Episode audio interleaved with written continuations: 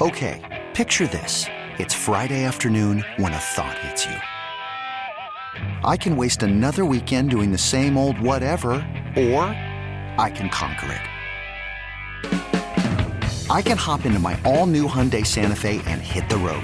Any road. The steeper, the better. Because my all new Santa Fe is available with HTRAC, all wheel drive, so I can hit the trail without a worry in the world. Heck, with three rows and best in class rear cargo space, I can pack the whole family in with all our gear. We've got available dual wireless charging for our phones, so we'll never lose touch with civilization, and we won't lose touch with the primordial power of Mother Earth. So, which is it? Waste the weekend or do something a little more epic? And conquer it in the all new Hyundai Santa Fe. Visit HyundaiUSA.com or call 562 for more details. Hyundai, there's joy in every journey.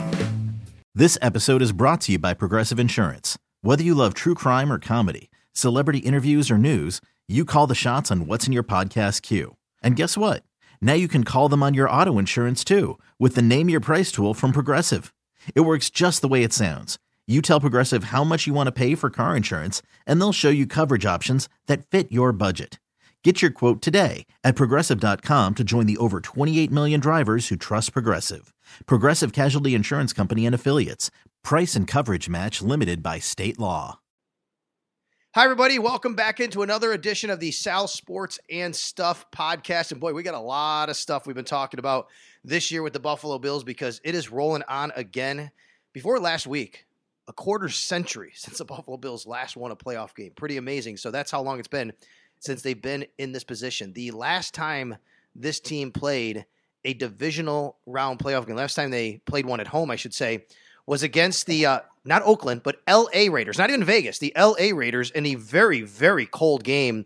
And I think a lot of you probably remember that game. It was uh, it was kind of a weird one. Kind of went down fourth quarter. The Raiders actually played really well in Buffalo, but the Bills advanced on. Then played the Chiefs in the AFC Championship game, the final, you know, playoff game before advancing to their final Super Bowl in that run. Last week, big win over the Indianapolis Colts, and now they take on the Baltimore Ravens. And a side note on this: how about this? Going into this year the Bills had only not played two current AFC teams in the playoffs in their history.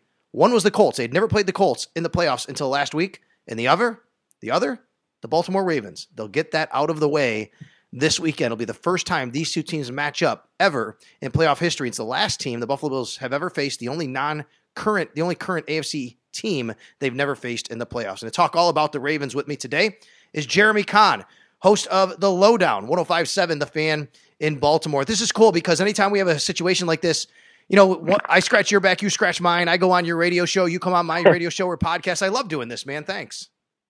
Yeah, no, I appreciate you having me, man. I love I love talking about this stuff. So it's uh it's fun too. And then you know when you join my show, I, I think we both. I, I mean, I don't want to put words in your mouth. I told you, I said whoever wins this game, that's who I want to see win the Super Bowl. So there's uh you know, I'm not wishing anyone in Buffalo luck this weekend, but if it should go your way, I'll be pulling for them like crazy. And I've got some uh, Bills fans in the family now as they were married in. So, uh, and I know how fanatical they can be. No doubt about. It. You know, I, I will too because I'll tell you why. Number one, all right, we've already seen that movie with Kansas City, and you know I don't need to see that happen again. Um, number two, we cannot have another city near we, we cannot have Cleveland win a Super Bowl before Buffalo. We just cannot have that happen. In Baltimore, man, you know, we're gonna get into Lamar and Josh, but I root for Lamar. I love Lamar. I, I just think he's exciting. Mm-hmm. You know, so there's no doubt. I'm, I'm gonna be in that same train as you. Look, let me let me start there though with the city itself, the Baltimore Ravens. You just heard me open and say 25 years. I mean, Jeremy, it's been a long time here. You guys are used to success in Baltimore. You have a, you have Super Bowls there, and you know, pretty recently even won a Super Bowl. But what about this particular team? Um, just tell me, you know, what what the city and and people are feeling about this team, expectations coming into the year versus where they are, and things like that. So it's kind of cool because um, you know coming into the season, obviously last year was heartbreak. You're 14 and two. You look like the best team in football. Everybody had Kansas City and Baltimore circled in the AFC Championship and how fun that's going to be. And then they just laid an egg against the Tennessee Titans, a team that they were a double digit favorite over that they should have just run roughshod. And in my mind, a lot of it falls on the coaching staff for getting away from what they do well, and that's run the football. I mean, they, they broke the record for uh, in NFL history for a team rushing, you know, rushing yards in a season. And then they come out against the Titans, drive down the field, throw an interception on the first series, and then just it was like panic set in. They just kept throwing the ball and getting away from the run, even when it was a one score game uh, at halftime or just after the half, I guess you could say. They were still throwing the ball, and we're going, "What are you doing? You've got this amazing quarterback that can uh, and and running system for that matter. Um, why not just go back to that?" So it's been pretty crazy, and I mean, there's a lot of things that tie into this that I don't even know how how familiar you are with, but um, you know, in, in Baltimore all season long. So I became friends with a, a, kid that passed away from cancer that called my show. The NFL Network did a piece on him. Yes. And it, it was uh, the NFL 360 on Mo Gaba. And uh, so Baltimore, you know, the Ravens had painted the MO in Baltimore in gold all season long in the end zone. And now no home playoff games, so we're obviously not seeing that. And um, the the team has kind of rallied around it, and everybody knows him, and it's been it's been a big thing in our city.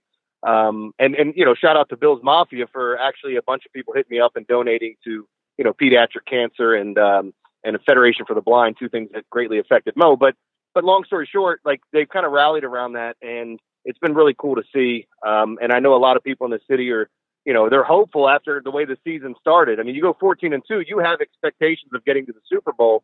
And then somewhere around the end of October, you're like, this team isn't very good at all, you know, and, what's happening to them. And leading into November, you're going, all right, season's over.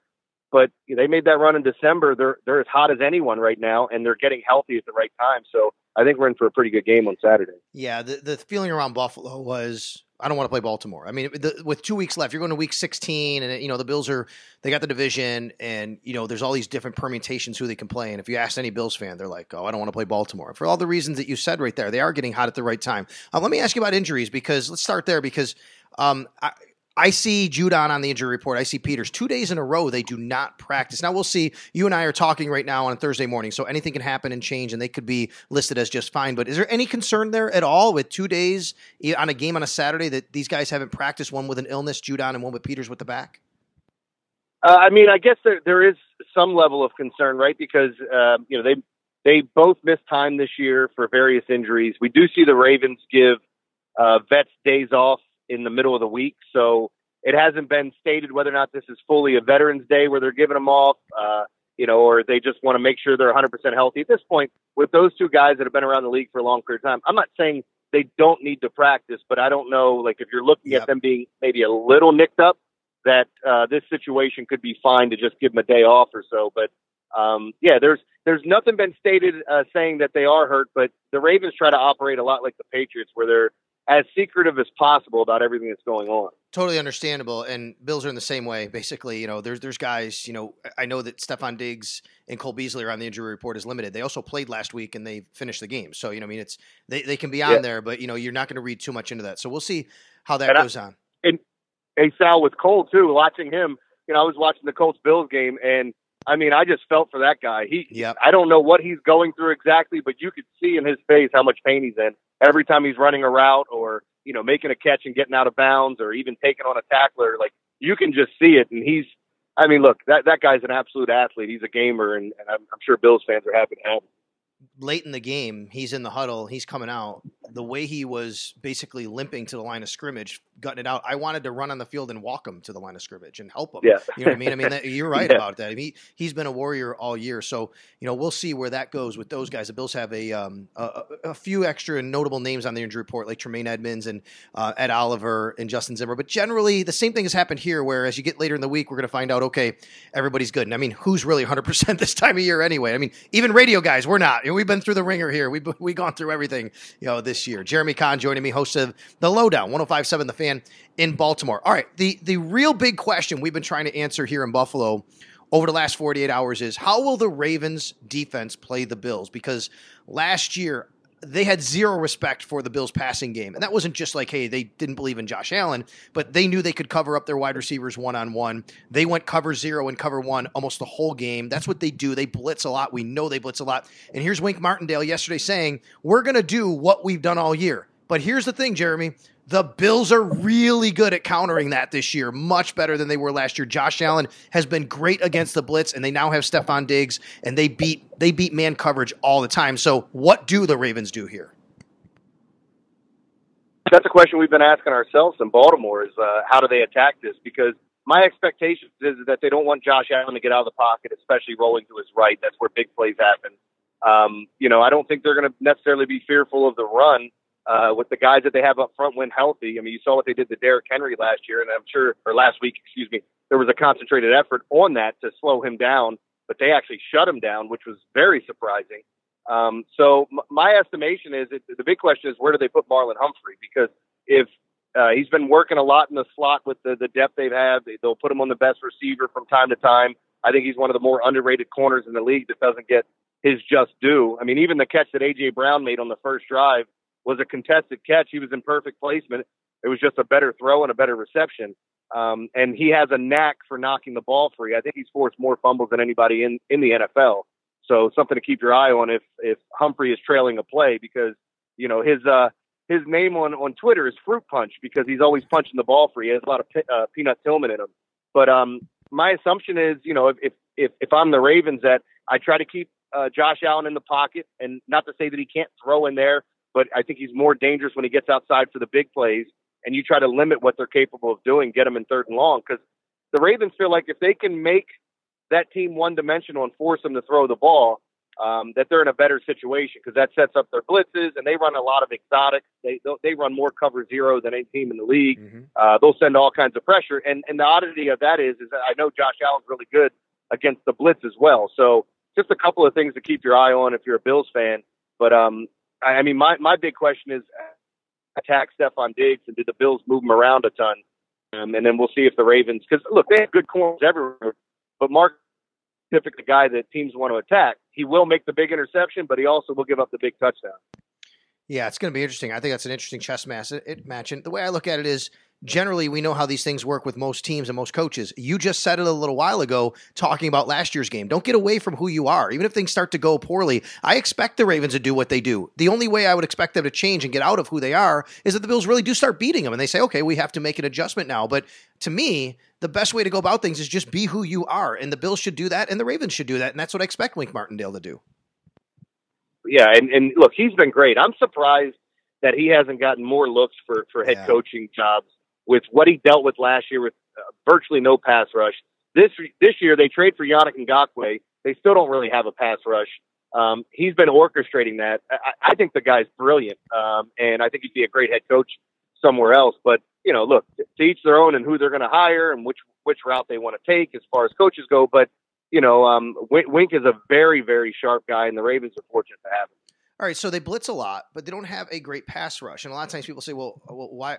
How do you marry that?" And it seems to me, looking at you, tell me, you know, kind of the way it is here, but it looks to me like they blitz to get pressure, they blitz to hurry, they blitz to affect the quarterback, but they're not getting the actual volume of sacks that you might necessarily want. Do they blitz in order to generate the pressure they're not getting, or are they blitzing to make sure that they affect the quarterback in some way?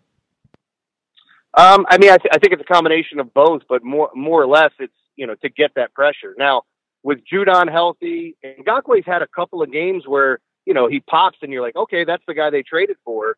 And, but for the most part, they, they just haven't had it. And, and, um, you know, Matt Judon's one of those, he's one of those high energy guys. Like, you know, he's, the motor's constantly going. The question is, does he get there? He doesn't always end up with, you know, the sack numbers you'd like to see, but from time to time, he, he's a guy that's always around the backfield, even when the quarterback's getting the pass off um, or at least forcing them into somebody else's arms. But I, I think a lot of times that they're they're blitzing to get that pressure that they can't, you know, they just don't have.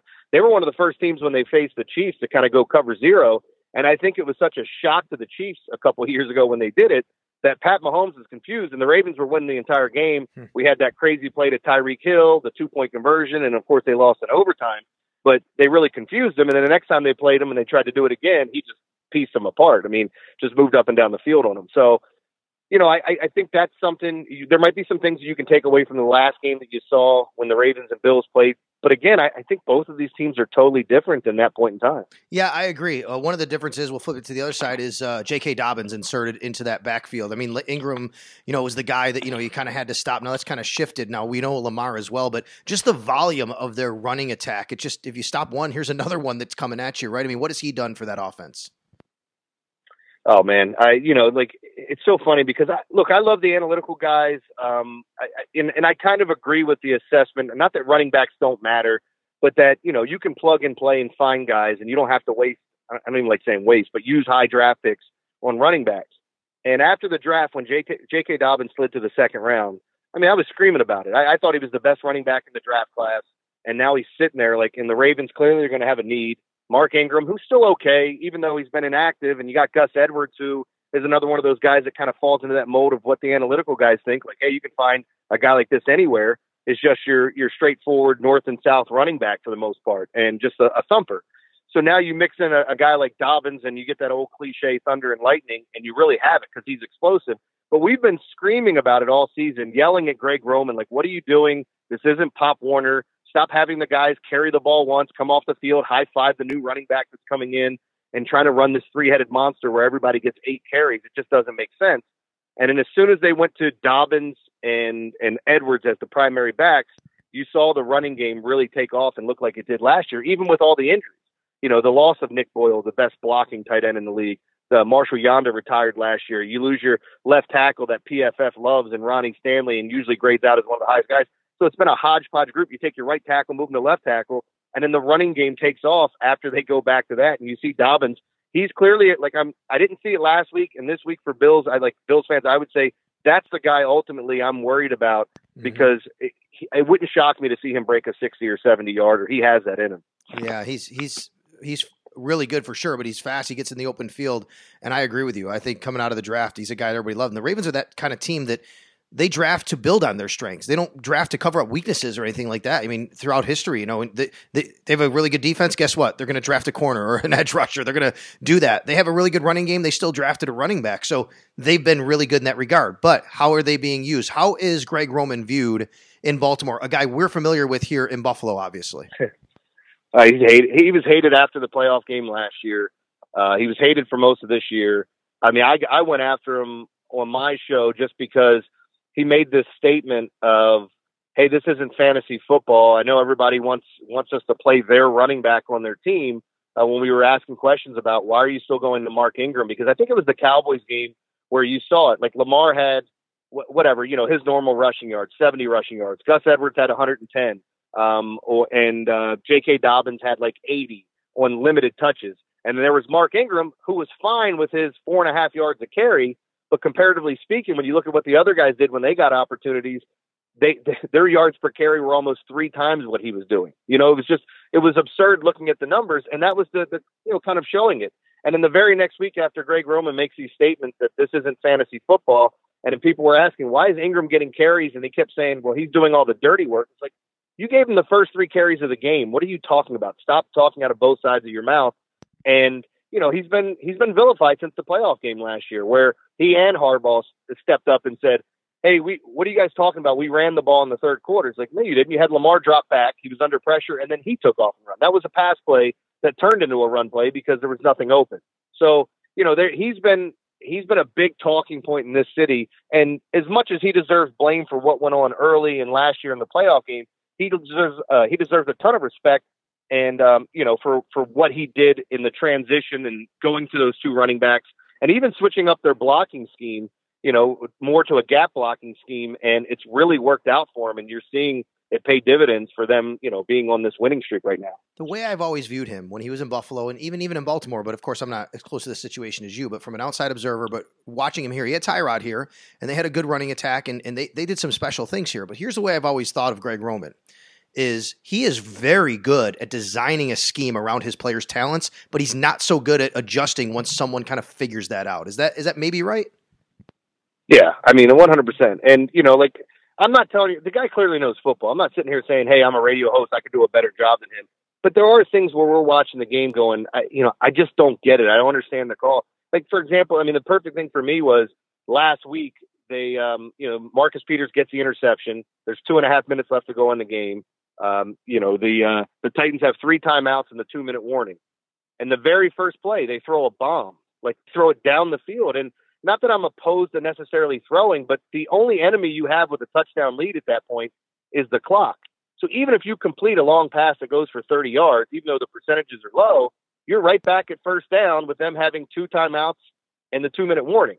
So the gain there isn't isn't as great as what you would expect if you're out there trying to you know, run the football a couple of times and then decide if you want to throw it on one of those downs to try to pick up the first down to hopefully end the game. But you know, we, we just see stuff like this all the time. The there was a new little wrinkle in the offense where uh, they were kind of throwing this backwards pass to Marquise Brown. They did it twice last week. One time in the end zone where we're going, what on earth are you guys doing? Like it just it, just baffles the mind sometimes. But um, again, we're we're all analysts and kind of Monday morning quarterbacks, and for the most part, if it works, nobody says anything. If it doesn't work, everybody screams like, "What are you doing?" I, I try not to be that way. I'm I'm I'm always talking about what I'm saying during the game as I'm watching it live. But um, you know, it's it's been it's been interesting because I think for for most of this season he's been vilified by Ravens fans.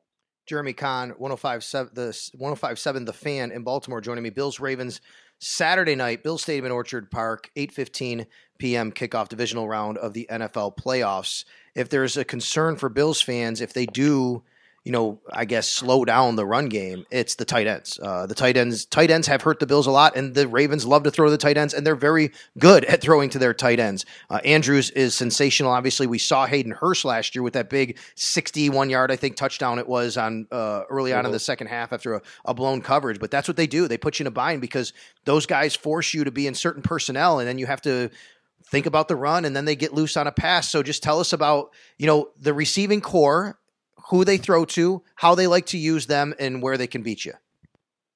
Well, there's two guys. I mean, it's it's Hollywood Brown, Marquise Brown, who again people were killing him earlier in the year for all the drops, and he wasn't having this season. If you watched his off-season workout videos, everybody was like, "Man, he looks amazing." I mean, he was firing the ball off the jugs machine into the air and running, you know, 40 yards and catching passes. I mean, he's got top line speed, but we just haven't seen that this year and he's been used in, in different forms and fashions, especially the last six weeks. But the focal point in Lamar's favorite target is Mark Andrews, and it always has been.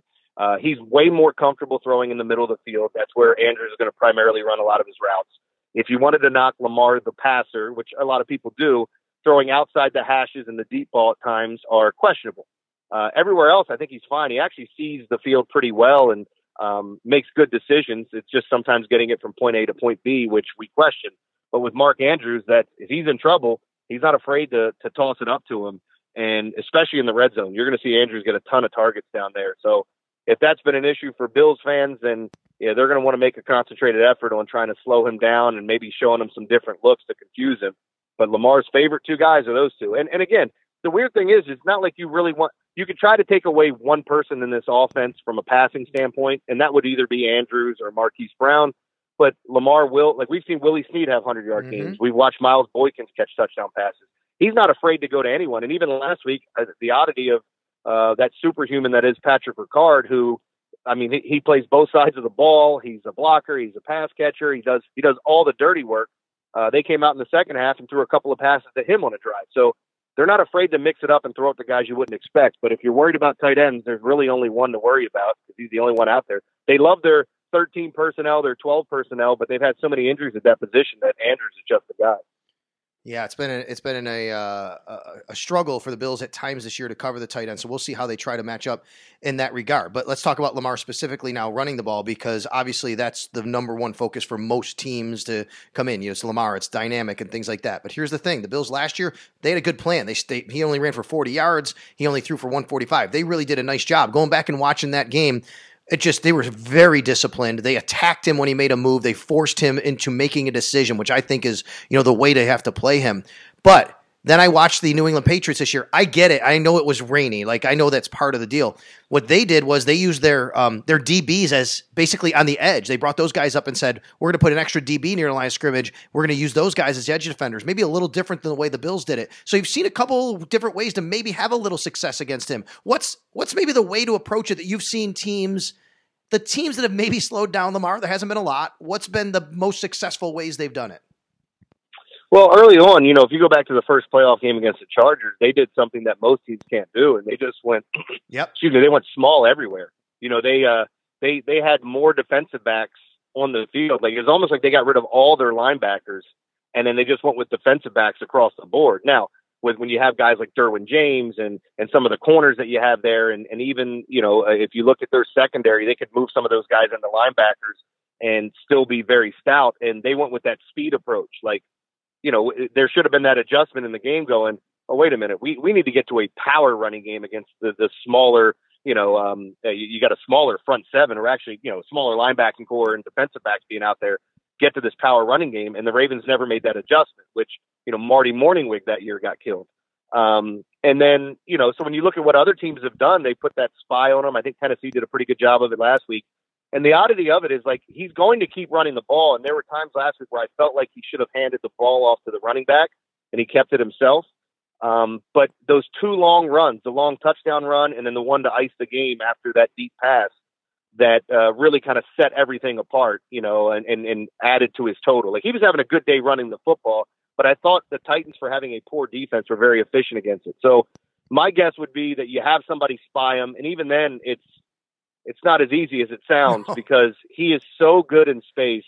I, I I've never seen anything like this because I say this all the time, and, and this is where it upsets me from a national perspective when I hear people just kind of bashing Lamar. Like, I didn't want the Ravens to draft him. I thought there were other areas that they needed they could have fixed. And then I watched them year one, and I'm like, this option offense is just not going to work. It's not even a read option because there's no there's no threat of a or an RPO. It's more like a read option. There's no threat of a pass when they were running it. And then he worked his tail off in the off season, and I saw the videos, would hear how much he was working, and you saw how much better he became as a passer because he had uh, uh, ball, con- uh, you know, um, ball security issues throughout the the course of his rookie season. There were a lot of fumbles, even ones he wasn't losing. But you know, ultimately, I think you have to have somebody spy him. But even then, I mean, I make he makes fast guys look slow uh, with his ability. You know, they were talking about Adoree' Jackson who I think ran a four three uh, forty at the combine, and Lamar's running down the sideline. Lamar didn't have this unbelievable forty time he just kind of has this, uh, if you want to call it instincts, this quickness, this wiggle that he has to get to open space. It almost looks like he's in the matrix out there at times where he stops on a dime and you see guys run by him and he just takes off. But he put on the burners and Jackson had no shot of catching him. So uh, he's a special talent. Don't get me wrong. And then if you're going to sit here and try to take away the run, he can throw the ball deep. Yep. He can hit guys and create extra, you know, a little bit of extra time for him to find guys getting open. So uh, he is a dual threat, but again, you, you want to take the runaway and force him to be a passer. I think the same thing you know applies to a lot of guys in this league. And if he's going to run, I think again that you know Eh, you know when you're younger and you watch football and you play football, high school football, the option might be big, and kids are taught to slow play it. You know, string it out, slow play it. You know, let let your reinforcements arrive. And then when you get to college, it can be one or the other. A lot of times, there's just so much of a, a talent gap, you know, between the athletes that you know there's there might be a little mix of how you want to play it. But in the NFL, it seems like a guy like Lamar, I think what the Bills did well was they forced the issue with him. Yes, he made Matt Milano look really foolish on one play. We know that, and he can do that to anybody. But don't give him time to make a move, and just maybe force him to have to go one way and hope that everybody else is there to you know contain him, basically. Yeah, and the weird thing about him is the the, the big knock has always been, oh, running quarterback, he's going to get hurt, and I haven't seen him honestly. I saw him take one hit where I was like, "Ooh, that one looked pretty nasty," mm-hmm. and he jumped right up. Um, but you know, I haven't seen him take those hits. He he's been getting out of bounds when he sees it. Uh, you know, sees the opportunity there, but he's not afraid to cut it back up the field and try to take it to the house. And and the playoffs are the point in time where maybe you can get an extra shot on him down the field if he's you know if he's trying to stay in bounds and make something happen. Um, but you know, he's it's just weird, man, because like all the talk about it like he's going to get hurt. Every quarterback gets hurt. And the funny thing is this this rhetoric about oh, running quarterbacks are going to get hurt because of what happened to Michael Vick. And ironically, he got injured against the Ravens. Um, you know, but when it comes down to it, you, you look at a player like him. I, I see more quarterbacks get hurt in the pocket than they do actually outside of the pocket, and they're getting 100%. smarter of sliding or getting out of bounds. Yeah, we, we we had this debate with Josh early in the year. Josh runs the ball like 11 times in week one. Everybody's like, he's going to get hurt.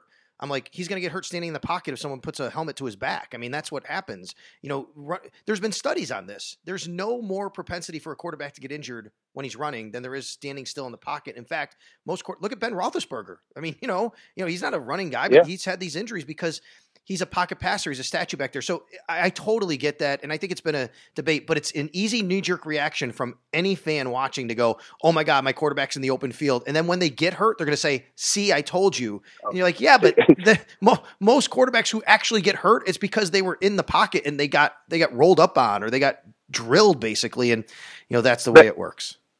Sal, I talk about this all the time because, uh, again, when I watched him in his rookie year and how they were using him in that, like, again, it was an option offense. Um, I, I just said this isn't going to work at the NFL level. Teams are going to make adjustments, and then you see him become the passer, And again, the threat of the run is first first off what you want to slow down or at least try to stop, and hopefully make him one dimensional as a passer because that's where he needs the most work. But th- this talk of getting hurt, and, and I know it's going to happen because there's going to be some talking head on ESPN, Fox Sports, wherever that goes, see, I told you he's going to get hurt. He's going to get hurt in the pocket, taking mm-hmm. a sack, and then someone's going to claim, I told you you can't have a running quarterback. I, I'm just waiting for it because I know the day is going to happen. But, you know, you look at Jared Goff hitting his thumb on a, uh, a helmet. Um, Drew Brees gets hurt, gets his ribs broken. I mean, multiple ribs broken. We saw Tom Brady get hurt in the pocket. Peyton Manning. You name a quarterback, any quarterback in the league, they've been. I mean, Pat Mahomes got hurt on a quarterback sneak. That's so, right. That's you know, right. it's anything can happen. Yeah, Josh's first year, he threw the ball against the Texans and he got hit on the elbow and he was out for like four or five weeks. He was in the pocket. He threw the ball. This year, he had Joey Bosa wrapping him up and he twisted his knee. I mean, these are the kinds of things you know that happen to quarterbacks. It's football, and and you're going to get hurt. And I, I agree with you 100 percent on that. All right, so so let's end on this, but it's a two part question. You talked a lot about Lamar. I think it's so cool that these two quarterbacks are where they are because they were so polarizing coming out of the 2018 draft class.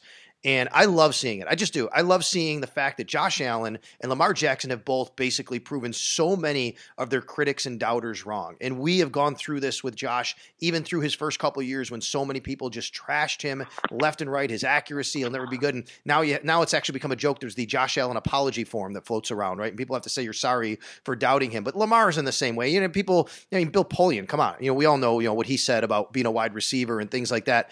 How cool is it for you, A, to see this with these two guys? And B, what did you think about Josh coming out and where he is now? So no, Josh Allen when he was at Wyoming, they played Ohio State, I believe, and I always love seeing the smaller school guys play the the bigger schools yep. and see how things go. And when I watched that game, it, it really left a sour taste in my mouth. And I'm like, man, he, he just I, I don't know that this guy's gonna be able to cut it at the next level as soon as he faces you know top notch talent. He looked so bad in that game.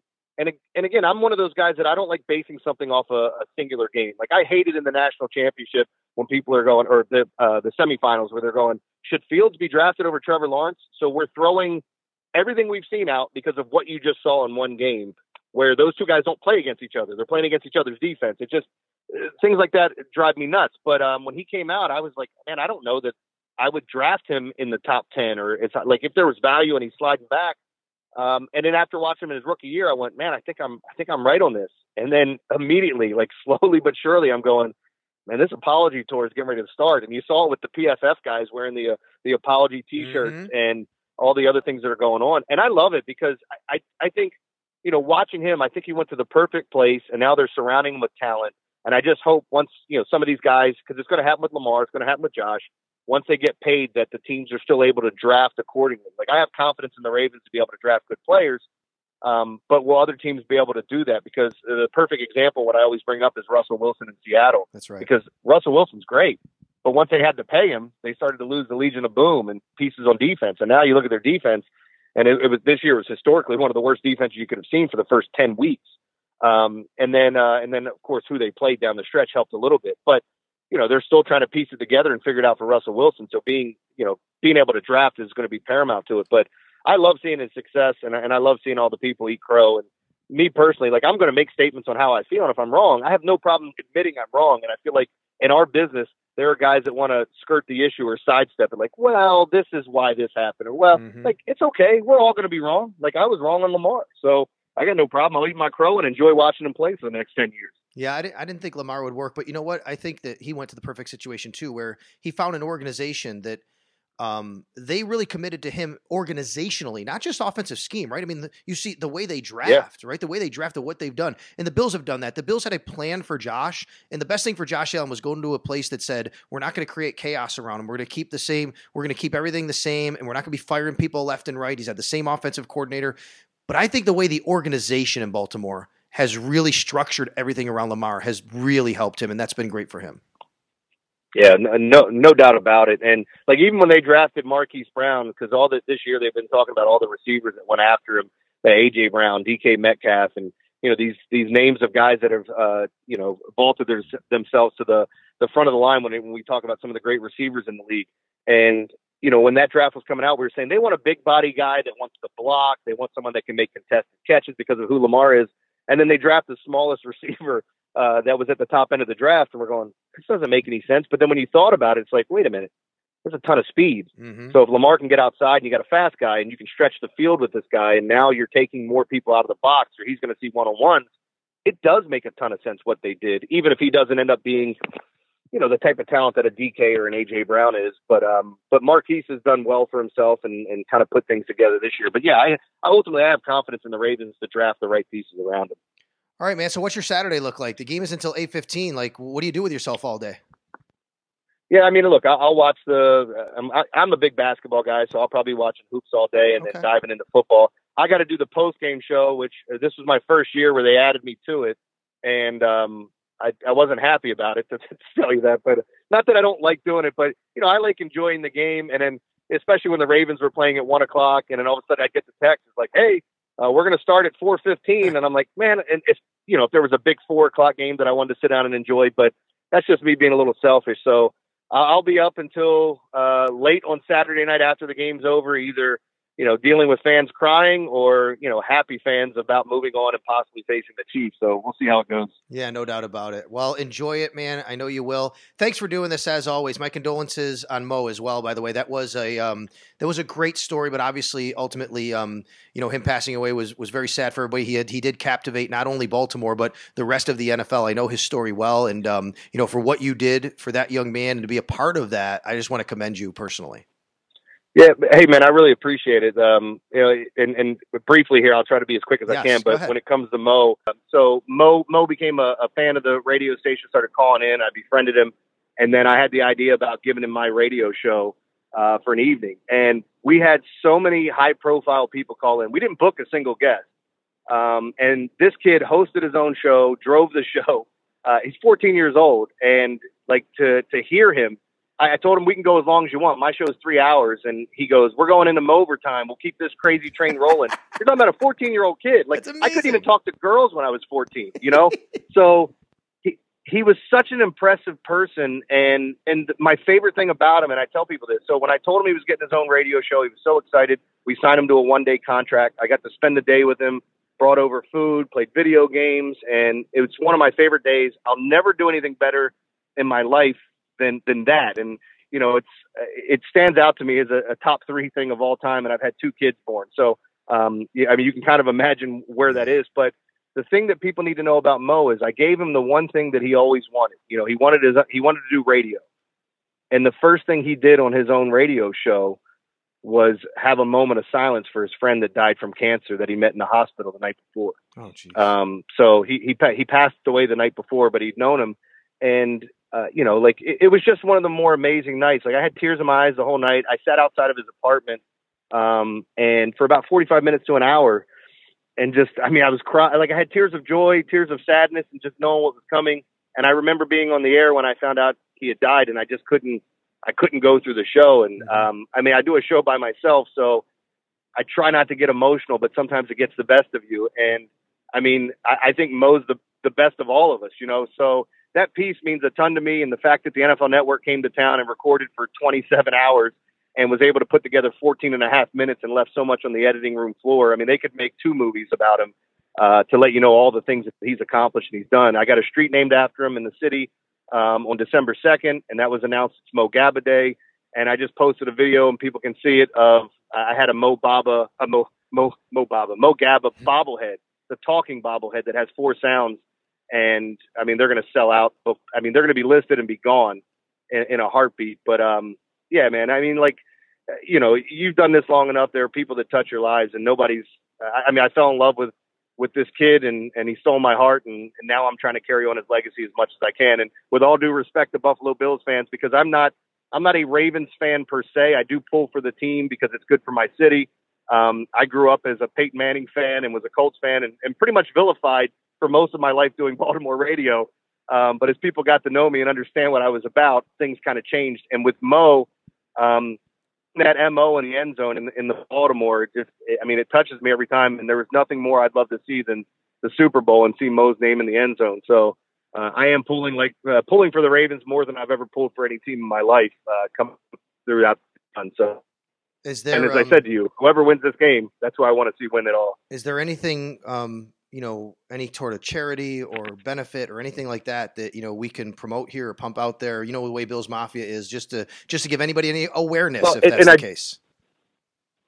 Yeah, so so the one thing, so I'm I'm in the process of creating um, a foundation in his name. It just it's something I've never done before, so like I'm kind of flying blind. I got some people helping me out, um, and the one thing I always say is like you know I I always tell people because I give out my I give out my gambling picks, and I've had I'd be willing to tell you I've had the best year of any human being you've ever seen in your life.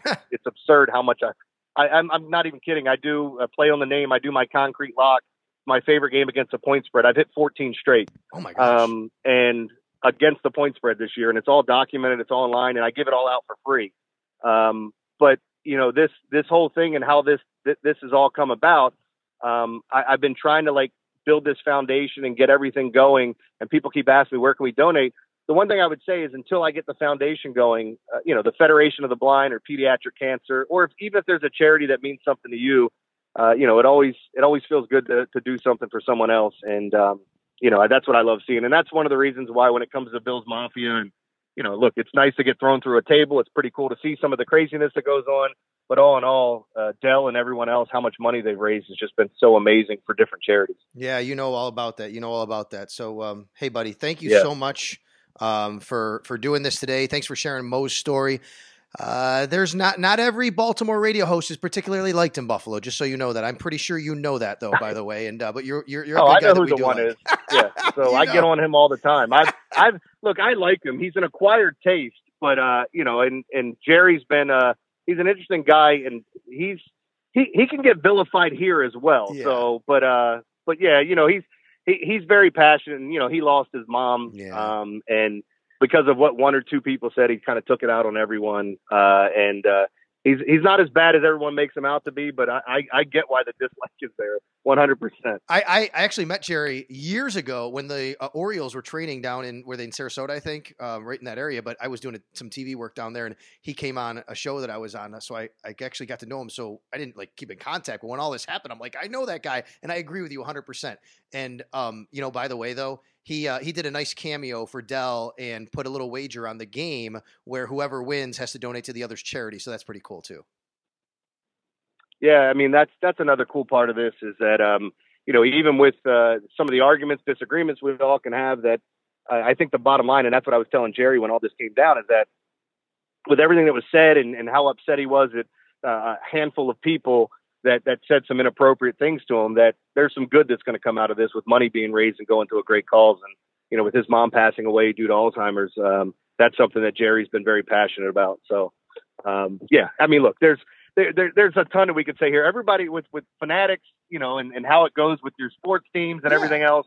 Uh, you know, I, I got into it with a Buffalo Bills fan that I predicted the 49ers to beat them on Monday Night Football, and this guy wanted to give me the business the next day. And I went after him and said, "You don't get to call me out for getting a pick wrong because you've got a Buffalo Bills logo. You're mad because I picked against your team, not that I got the game wrong. You're happy I got the game wrong. There so, you go. That's right. Yeah, that's, that's how it goes. Hey, Jeremy, thanks again. Jeremy Conn, the lowdown, 1057 the Balt- in Baltimore on the fan 1057. Always appreciate you doing this and uh, be well, my man. We'll talk hopefully down the road again, maybe, you know, next year, meet, but maybe lots more playoff games between the Bills and Ravens, by the way. I think that we could be in for something like that. In the meantime, want to thank everybody for listening to this edition of Sal Sports and stuff. Bills, Ravens, Saturday, 8.15 p.m. Of course, you can hear me on WGR Sports Radio 550 on the Bills Radio Network on the call with Murph and Tasker. I'll be down in the mode. I'll be bundled up. We'll be getting ready for some Buffalo weather for the game, playoff game. There's nothing better than this, folks. Enjoy it, and thanks for listening to Sal Sports and Stuff. You could spend the weekend doing the same old whatever, or you could conquer the weekend in the all-new Hyundai Santa Fe. Visit HyundaiUSA.com for more details. Hyundai. There's joy in every journey. This episode is brought to you by Progressive Insurance. Whether you love true crime or comedy, celebrity interviews or news, you call the shots on what's in your podcast queue. And guess what? Now you can call them on your auto insurance too with the Name Your Price tool from Progressive. It works just the way it sounds. You tell Progressive how much you want to pay for car insurance, and they'll show you coverage options that fit your budget. Get your quote today at progressive.com to join the over 28 million drivers who trust Progressive. Progressive Casualty Insurance Company and Affiliates. Price and coverage match limited by state law.